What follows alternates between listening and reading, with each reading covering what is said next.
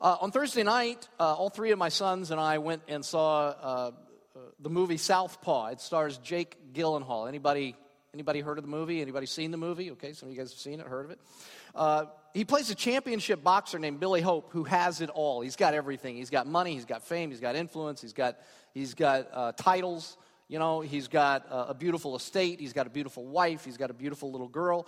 And then in a series of events that I'm not going to ruin for you, uh, he, loses, uh, he loses it all. He's an aging, uh, beaten up physically and beaten up emotionally uh, boxer. And as you might imagine, if, if you've kind of seen these kinds of movies before, uh, the rest of the movie is about Billy trying to uh, fight and claw his way back to uh, just for a chance to be on top again. And I don't want to spoil the movie for you, so I'm going to I'm going to pick my way through this very carefully. Uh, but near the end of the movie, Billy fights the reigning champion in his weight class. And after 12 rounds, like he doesn't knock him out, so after 12 rounds, the three judges have come to a split decision. The announcer has Billy uh, on his right and he has his opponent on his left. And he reads the first judge's scorecard, which goes to Billy's opponent. Uh, he reads the second judge's scorecard, which goes to Billy, which means the third judge will be the tiebreaker. Now, understand that for the last hour and a half, we've been immersed in Billy's life, right? And aided by, you know, music and lighting and good writing. Uh, we have felt his love for his wife and his daughter. We felt his pain when he lost everything. I mean, some of us have even, like, I found myself immersing myself in his life, wondering how would I respond if I lost everything and had to, had to fight and claw my way back uh, to the top again, you know? We felt the discouragement that he experiences as he tries to fight and claw his way back. So the extended pause because you know they got to do that in a movie, right? The extended pause between, you know, the, the first two judges and the third judge. As we wait for the third judge, the extended pause is just excruciating. It's impossible in the moment to just watch this uh, passively. I mean, I found I was like I was tense. I was on the edge of my seat. I couldn't breathe. I was willing the decision to be in Billy's favor. And I'm not going to tell you what happened again because I don't want to. I don't want to ruin the movie, except to say just this: that it, that that it, it may surprise you. Like what the ending is, it may surprise you, which leaves you now in complete limbo. You're like, I don't know which way it went. That's okay, because that's really not the thing that I'm interested in this morning. The decision itself is not what I'm interested in. Here, here's what I'm interested in I'm interested in that feeling between the second judge's card and the third judge's card that, that moment between those two. Like, what is it that when you're watching a movie that you know isn't real, it's like completely fictitious? What is it about it that you're still tense? Like you, you're, you're dying to know what's going to happen. What is that uh, sense that when you're on the edge of your seat, just willing the final judge to decide in Billy's favor. What is that feeling? Why does that happen? What is that longing in your soul that so wants him to judge in Billy's favor? Because here's the thing everybody feels it. Like everybody feels that in the moment. In fact, Hollywood makes a fortune off of that feeling. What is that feeling? And very simply, here's what that feeling is it's hope. That's what it is. It's hope. The, the Bible says that God has set hope in the hearts of humanity. This he sets he, he put in us it's, it's just part of our dna it's, it's how we're born into the world that we have this this longing that despite how everything looks in the world despite how it's all it feels like maybe it's all broken and things aren't right with the world that one day things are going to get better. That everything wrong is one day going to be made straight that pain and injustice and sickness and death and all the things that are wrong with the world will one day be reversed. That's what hope is. God has set that in your heart. Okay? That's what that longing is. Now, those of you who've been with us know that we're in a series this morning of the Gospel of Mark. We're looking at the first half of the Gospel of Mark, which covers three and a half years in the life of Jesus. Later on, we're going to look at the last half of the book of Mark, which covers just the last eight days of Jesus' life. But we're going to look at the first half. We're looking at the first half right now, three and a half years in the life of Jesus. If you have a Bible with you this morning, I'd like for you to go ahead and turn with me in it to Mark chapter 4. Mark chapter 4.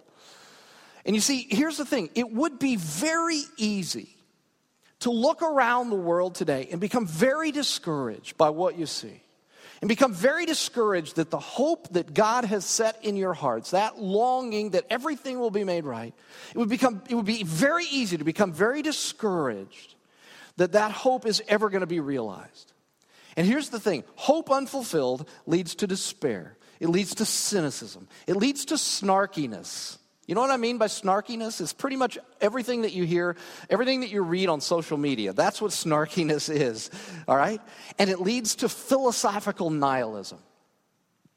And so, in this passage that we're going to look at today, Jesus encourages us, he encourages his followers that are. Uh, uh, that are listening to him in the first century, but he's also encouraging us today, all the way down, 20, 21 centuries later.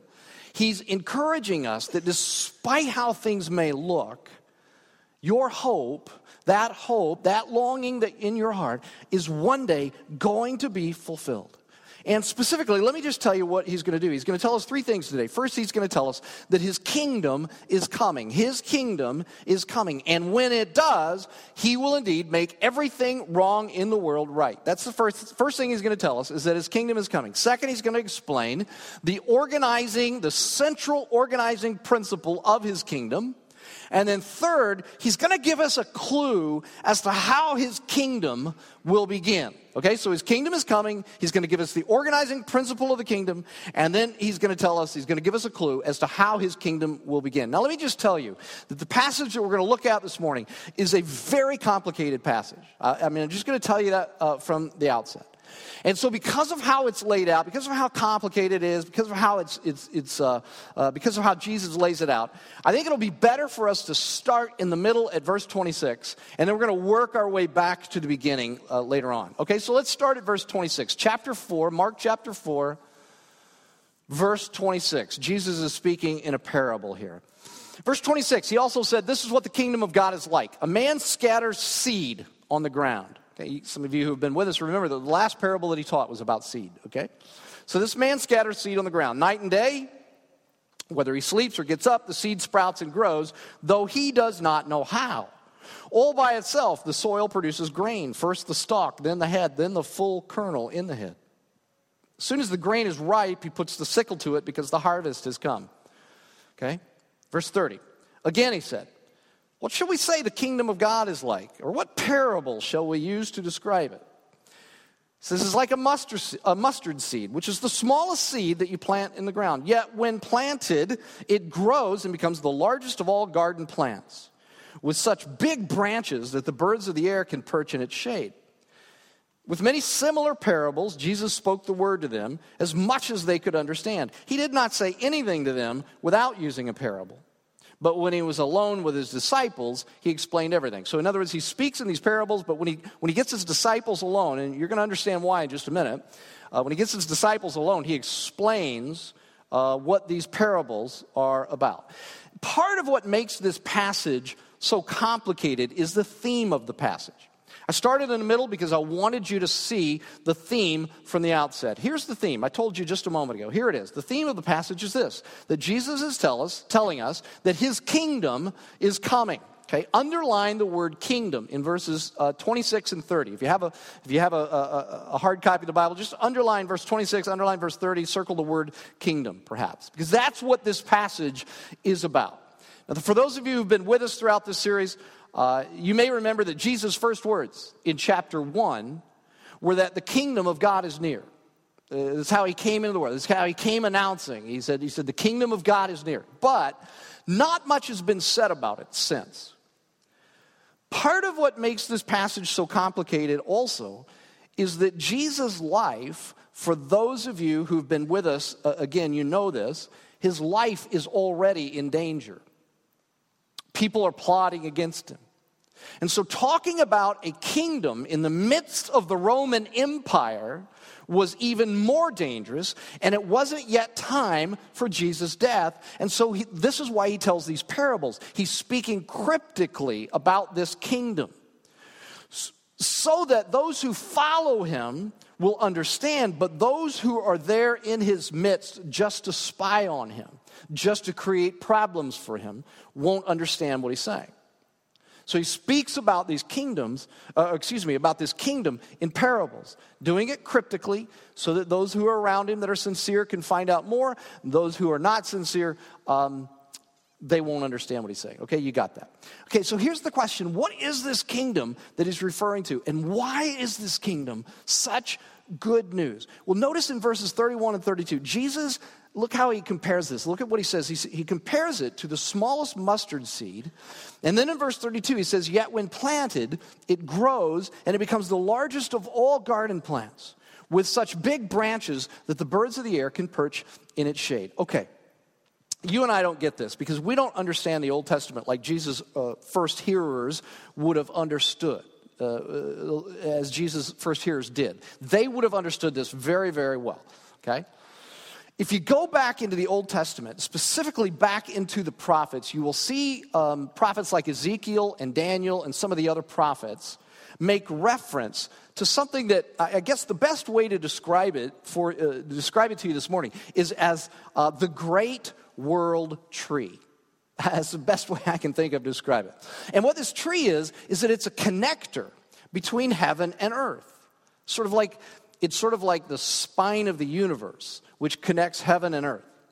Now, you understand that the tree is just like it's a symbol. That's, that's all it is. In fact, it's just one symbol. There are other symbols in the Old Testament of this, things like ladders and bridges and mountains and those kinds of things. But what all of these symbols are communicating is the whole history of the world according to the Bible. And here's how it goes Originally, God dwelt among us. And when he dwelt on earth, the whole world was like a garden paradise no death, there was no disease, there was no sickness, uh, there was no injustice, there was no racism, there was no poverty, there was no, no brokenness of any kind. Why? Why? Because God's relational presence is the only environment in which all created things could flourish. That's it. His relational presence is the only environment in which people can flourish. Okay? It's like he's, He's like the soil that every created thing has to be planted into if we're ever going to blossom. Otherwise, we just stay, you know, we just stay acorns. Like our potentialities don't erupt and, and explode outward unless we're in the presence of God, unless our lives are planted in Him. But the Bible says that human beings rejected God's rule and reign uh, over their lives, and they wanted autonomy from him. And as a result, God's presence was withdrawn from the world, okay? And in that moment, heaven was separated from earth. And the eternal becomes remote from the temporal, and the ideal is remote from the real. And as a result of God's presence being withdrawn, we live in this tragically broken world. Once our relationship with God unraveled, every other relationship unraveled. We experienced psychological disintegration and we experienced psychological alienation and we ex- experienced social and cultural and physical disintegration and alienation. In fact, every kind of disintegration and alienation humanity has experienced. But, but, the prophets foresaw, because God gave them uh, visions of it, the prophets, like Ezekiel and Daniel and others, they foresaw a day in which God will plant, and again, just a symbol, right? But God will plant a great tree that someday will reconnect heaven and earth, and the presence of God will re enter the earth, and that longing in your soul that's called hope, it'll be realized. Like the earth will be a paradise again. That's, that's the reason for this illustration of a, of a great tree in the prophets that unites heaven and earth and, and it gives food and shelter and it's home for all the creatures of the earth. And so, what Jesus is picturing here when he refers to this, uh, to this uh, mustard tree, what, what he's referring to is the kingdom of God. Okay? That day in the future, someday, uh, we don't know when. And look, there is no point in trying to guess when it's going to happen. And uh, the people who do try to guess when it's going to happen are fools. And those who follow those who uh, try to guess when it's going to happen are fools too. Uh, there is someday in the future that Jesus is going to return to the earth physically and he's going to rule the world. And when he does, he will turn this world into the home that our hearts most desperately want. That's the kingdom of God. A world that's cleansed of disease and decay and death and injustice and racism and every brokenness of every kind. And you will be cleansed. Those who believe in him will be cleansed of all of your brokenness too, physically, emotionally, spiritually, every kind of brokenness you will be healed of. Okay? And those who believe in Christ will live on this renewed earth with Jesus ruling the earth for all of eternity. That's the kingdom of God. Heaven renewing earth, God putting everything right. And Jesus says, I'm bringing that. Your hope will be fulfilled. It's coming. It's real. It's certain. My kingdom is coming. Okay, that's the first thing that we learn from this passage is that there is going to come a day when it is all going to be put right. Jesus' kingdom is coming. Okay, that's the first thing that we learn. Now, here's the thing. But there is a sense in which Jesus' kingdom isn't just coming. Like there's a sense in which um, his kingdom is already present in the world now, not in a fully realized form, okay? Not like it will be one day, but in, shall we say, um, a beta version, okay? Kind of a beta version here on the earth right now in the lives of Jesus' followers, in the lives of people who believe in him, who are already learning to live under his rule and reign. And Jesus wants us to understand that his kingdom, that the way it works, is very different than the way the rest of the world works. And so he tells us in this passage um, what we could call this morning the central organizing principle of his kingdom. The central organizing principle of his kingdom. And it's in verses 24 and 25. Look at verse 24 again. He says, Consider carefully what you hear. With the measure you use, it will be measured to you and even more. Whoever has will be given more. Whoever does not have, even what he has will be taken from him. Now, look, I know, again, this is complicated, so I know that it doesn't just jump out at you. So I'm going to just get to the chase in the interest of time and tell you very simply what Jesus is saying. What he's saying is that the people who give the most have the most. Um, the more you give, the more you will have. In other words, the organizing principle of Jesus' kingdom is just, it's just this that the way to fullness is to empty yourself. That the way to fullness in life is to empty yourself. And don't think when he's talking about giving that he's just talking about finances. This is not like a thing about, you know, if you if you give, you'll get rich. That's that's not what he's saying, okay? He's talking about life in general. He's saying that the way to fullness in life is to empty yourself. That's how his kingdom works. And if you think about it for a moment, that is absolutely the reverse of how the world looks at life. Okay? Everything else in our culture looks at life very differently. In fact, this is why, if you guys look on the sides of the room, uh, we have four banners. They're, they're the same on both sides. The third banner uh, says unlearn. Unlearn. And the reason that we put that over there is that we want you to understand that when, it, when you believe in Jesus, when you come under his reign and rule over your life, you suddenly realize that everything that you have ever thought you knew about life gets turned completely upside down. It's like you have to unlearn everything you knew about life. So, for instance, the world says the way to fullness is to accumulate. And Jesus says, no, it, the way to fullness is to give. The world says, keep moving up, keep moving up. And Jesus says, no, the way to fullness is to keep moving down. The world says, seek influence and seek power. And Jesus says the opposite. He says the way to influence and power is to serve. To serve. The world says, find yourself and be happy. And Jesus says the way to find yourself and to be happy is to never try to find yourself and never concentrate on being happy, but instead to lose yourself serving God, serving other people, and trying to make other people happy. That's how you find yourself. Okay? The world says, be magnificent. Jesus says, uh, you know, the way to magnificence uh, goes through humility.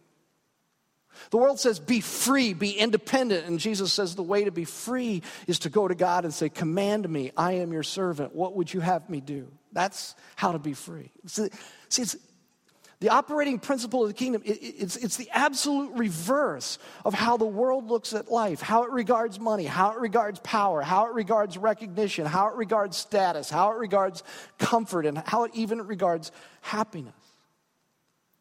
It's just absolutely the reverse.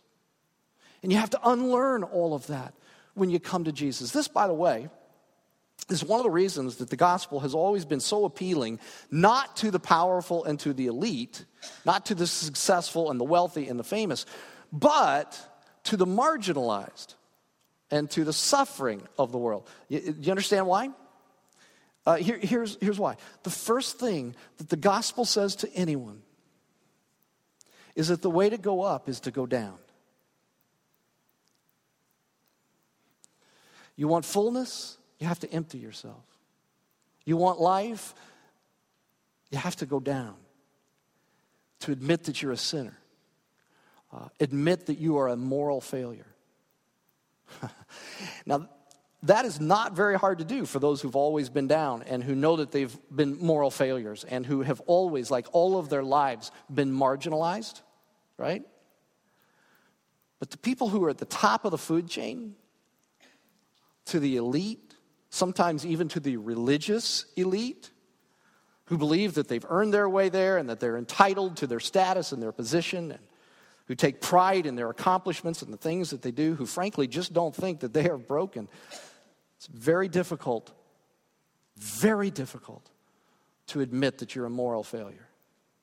That is very difficult. It's difficult to go down. It's difficult to repent when you think you have it all together. But Jesus says that that's the way to fullness to empty yourself, that the way up is down. And see, this, if you understand that this is the organizing principle of the kingdom, if you understand that this is the organizing principle of the gospel of Jesus Christ, it will create uh, it, it, will give you, it, it, it will create in you an individual life that looks utterly different from the way in which the world operates. And not only will it give you an indi- a, a different life individually, but it will create a whole community of people uh, called the local church. It will create a community of people who operate utterly differently from the rest of the world, not in a strange way, right? Like, not in a strange way, but in a beautiful way. People who imitate Jesus, who are willing to abandon themselves for the good of other people. Imagine a city like that. That's why, that's why we, we say the very last banner around the room says, Change the city. You got to believe in Jesus. And you experience life in a community of people in the local church that are living utterly differently. And you unlearn everything that you thought you knew about life, and then you go out and you take that into the city, and it begins to change a city. And it can change a city like the city of Evansville. If we take the gospel in our lives out into the city as we understand this organizing principle of the kingdom of God. Let me ask you, let me just ask you, what would it change in your life Maybe I should start here. What would it change in your marriage if you began to understand that the way to fullness in your marriage is to empty yourself? What would it change uh, in your career if you began to understand that the way to fullness in your career, the way to real satisfaction in your career, is to empty yourself? What would it change in your education? What would it change in your sex life? If you began to live according to this operating principle of the kingdom, that the way to fullness is to empty yourself. Okay, Jesus wants us to understand this is the central operating principle of his kingdom. If you want to live in his kingdom, if you want to be a part of his kingdom, if you want to, if you want to contribute to his kingdom, you've got to understand that the way to fullness is to empty yourself. Now, last thing, okay? Last thing. Jesus knows that when his followers hear this word kingdom, they're, what do you think of when you think of kingdom? Like he knows that they're automatically going to start thinking grandiose thoughts. Okay? Because the people of Israel at this time that Jesus is writing to them, they were longing for a king. They were longing for a Messiah to come with power and with might and in a decisive victory dethrone the Roman government and reestablish like a powerful political kingdom for Israel. But if that's what they're looking for, at least in the beginning stages of Jesus' kingdom, they wouldn't see it. Um, the beginning stages of Jesus' kingdom would be hidden from them if they're looking for something grandiose. They'd be discouraged by the events that he knows are going to take place soon. And so he starts this parable you saw it. He started, he started this parable by describing like the seed that goes into the ground, and the farmer doesn't see anything happening. It's like it's, he doesn't know what's going on. He, but, it, but, but it is coming to life underground. But, but all of that, all of the stuff that's coming to life, it's inconspicuous. You can't see it. it it's, it's like the human eye can't see what's going on underneath the ground. And then he tells them in verse 21, he says to them, Read this. He said to them, uh, Do you bring in a lamp to put it under a bowl or a bed? Okay, what's the answer to that? No, of course not. Instead, don't you put it on its stand. Why? So that it can be seen, of course. For whatever is hidden is meant to be disclosed, and whatever is concealed is meant to be brought out into the open. And then he says, If anyone has ears to hear, let him hear. Now, essentially, what he is saying is, I want you to be able to see the development of this kingdom that I'm going to bring. I don't want it to be hidden to you.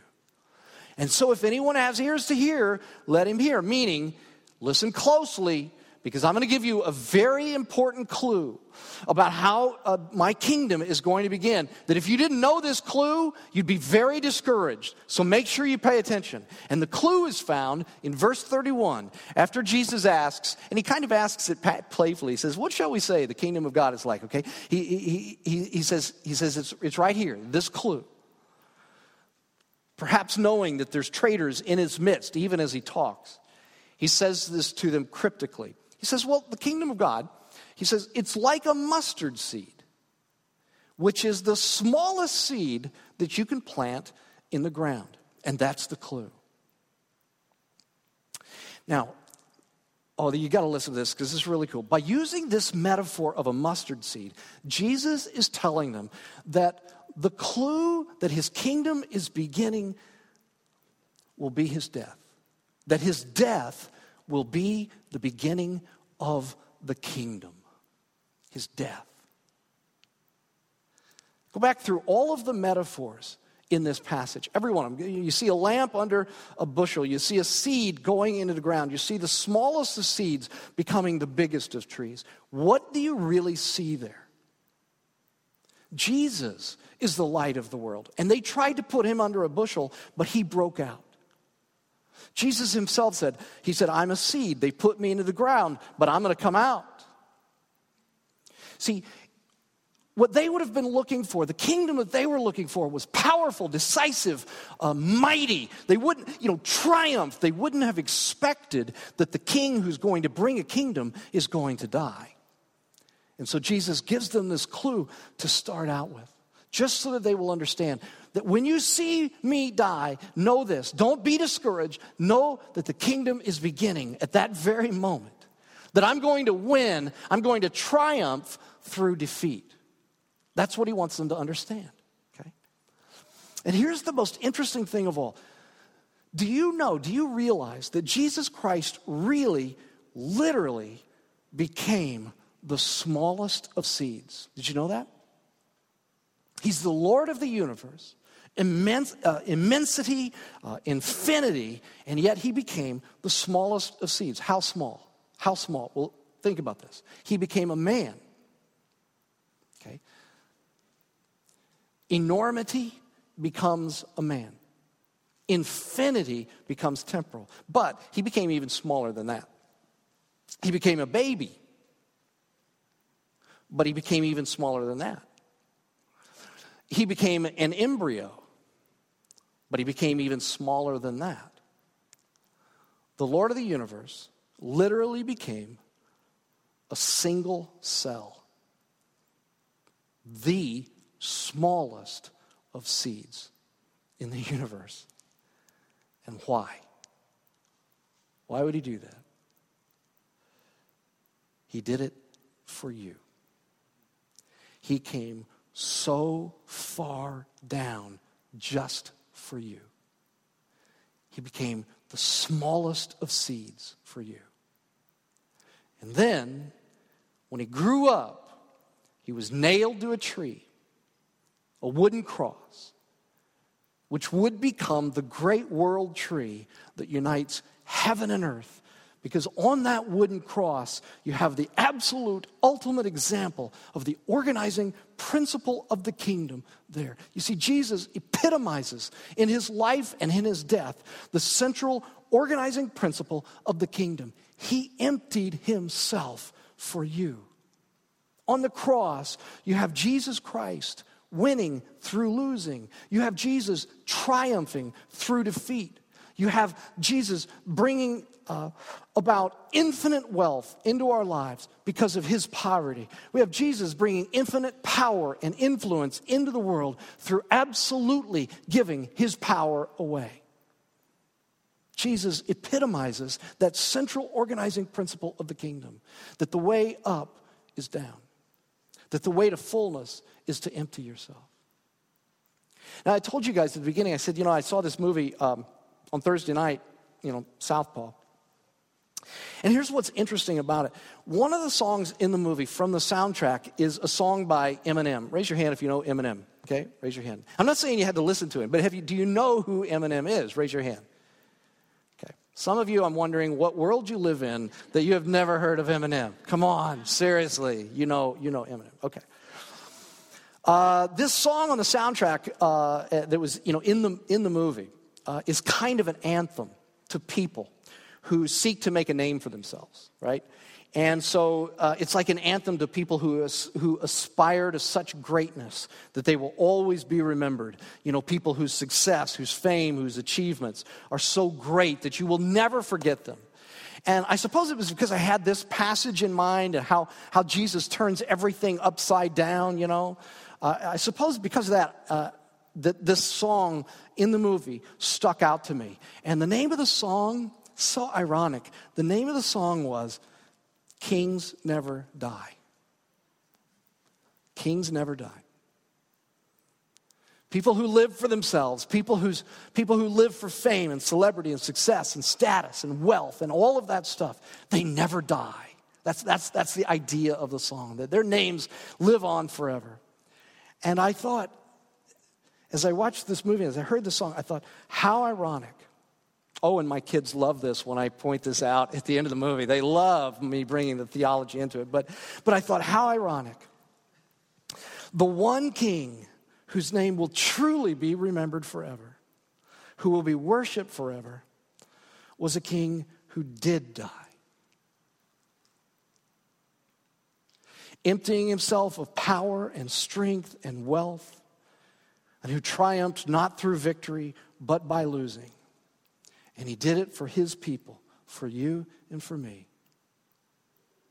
The kingdom is coming, the kingdom has begun, and it begun, it began, excuse me, at the cross of Jesus Christ, the great world tree that unites heaven and earth.